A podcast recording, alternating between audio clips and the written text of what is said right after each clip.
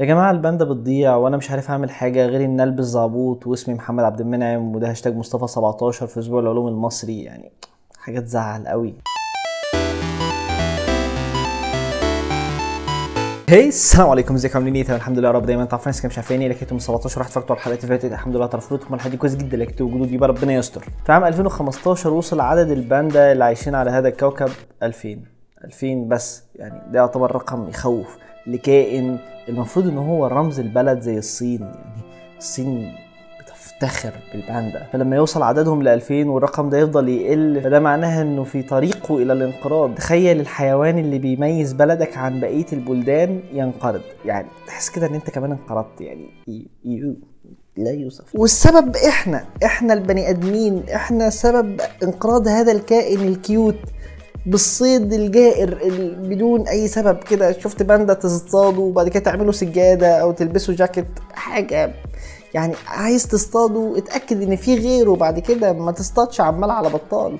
يعني انت بتستفيد ايه لما تجيب راس باندا وتحطها عندك في البيت تقول اصل انا كنت سافرت الصين؟ يعني مش سبب مقنع انك تعمل كده. بتجيب باندا تحطها القفص لوحده، يعني جيب انت الباندا معاه، يجيبوا بندات صغيره كده بس احنا البني ادمين اصدرنا قانون في ألفين وحداشر بيمنع صيد الباندا، واللي هيفكر يصطاده هيتسجن ما بين عشرة لحد خمسة وعشرين سنه. اوكي احنا بني ادمين مش هنصطاد الباندا، بس عادي نصطاد حيوان عايش جنب الباندا، متفقين. بس وانت بتصطاد حيوان غير الباندا وعايش مع حيوان الباندا فده معناه ان في احتماليه ان انت تصطاد الباندا بالغلط. يعني مثلا تكون عامل قفص او فخ الحيوان غير الباندا ويجي الباندا تروح لحد القفص ده فهي اللي تموت، انت كده اصطدت الباندا بالغلط. والله هو انت مش هتتحاسب قانونيا على انك انت قتلت باندا، ولكن انت قتلت باندا فيعني الباندا كده بتقل. طب احنا البني ادمين هنصدر قانون بيمنع صيد الباندا واي حيوان عايش جنب الباندا. حلو، بما انك انت هتمنع صيد الباندا وهتمنع صيد الحيوان اللي عايش جنب الباندا فده معناها ان المنطقه اللي عايشه فيها الباندا منطقه امنه، فانا كانسان بدور على الامان فهروح اعيش معاه. الباندا بيعيش على شجره المامبو او الخيرزون، فبديهي ان هو هيروح يدور على الشجره دي ويعيش جنبها، وبما انه هيعيش عند الشجره دي فانا هروح ابني بيتي عند الشجره دي، يعني هقص شويه من شجره المامبو واحط بيتي. طب انا سكنت في منطقه امنه جدا، ايه اللي يخلي ابني ما يسكنش جنبي؟ فابني يبني بيت جنبي على شجره المامبو هو كمان. طب انا خلفت ثلاثه والثلاثه دول جابوا اربعه، المهم يعني عددنا بيزيد وبنقلب قبيله، قبيله كامله عايشه على المامبو. طب احنا بقى كقبيله هناكل المامبو وهنبيعه ونشتري فيه؟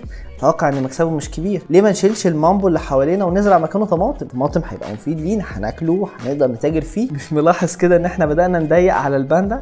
الباندا بسبب الحركات اللي احنا بنعملها دي بيتفرق لمجموعات صغيره جدا، كل واحد فيهم بيعيش في منطقه بعيده عن التاني، اللي يلاقي مكان لسه فيه شجره مامبو ما حطش عليها رجله البني ادم بيقعد فيها. مجموعات الباندا عددهم بيزيد ولكن عددهم جوه المجموعه بيقل، فده بيزود نسبه جواز القرايب، وجواز القرايب بيزود نسبه الامراض الوراثيه. يعني لو في حيوان مثلا مثلا عنده الضغط، اتجوز حيوان عندها هي كمان الضغط، نسبه ان الولد ده يكون عنده الضغط نسبه كبيره، فاحنا كده بنقوي الامراض الوراثيه عند الحيوان.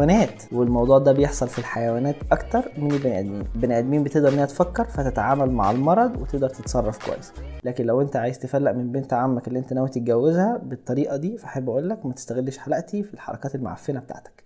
بس في عام ألفين وستاشر بعد الاهتمام اللي حصل من البني ادمين للباندا وتلبيه كل احتياجاتهم عددهم بدأت تزيد. هي رجعت للزياده بس مش للزياده بالنسبه الكبيره، بس ده ما ينكرش ان هم كانوا في خطر الانقراض بسببنا احنا البشر. ما نقدرش نستغنى عن الحيوانات، بنحتاج لهم في الاكل وفي اللبس وفي الدواء كمان، بس استغلالنا للحيوانات لازم يكون تحت تنظيم. استخدام اي كائن حي او اي مورد من الموارد اللي موجوده على كوكب الارض لازم يكون ليها تنظيم. احنا لو استهلكنا كل الموارد اللي موجوده على الارض زي الحيوانات والنباتات وكمان الموارد الطبيعيه مش هيبقى غير حاجه واحده بس احنا كنا بنحاول نحميها وما فاضلش غيرها احنا. وكده نكون وصلنا لنهايه الحلقه. في ايوه سبعتاشر واحد اعملوا شير الحلقه دي على الفيسبوك وتويتر والانستجرام والواتساب، عارفين اني بحب الواتساب، اللي مني فاهمين يعني ايه واتساب بالنسبه لي. اعملوا لايك للفيديو وسبسكرايب للقناه وفعلوا التنبيهات علشان لما انزل حلقه جديده تعرفوا مني، انا اللي ابلغكم مش حد غريب. لازم نركز في فرق يا جماعه ما بين اللي بيعرف مني وما بين اللي واحد غريب كده بيقول له على فكره مصطفى نزل حلقه جديده.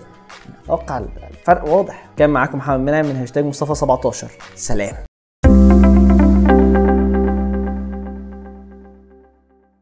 Just you know why, just you know why, why you and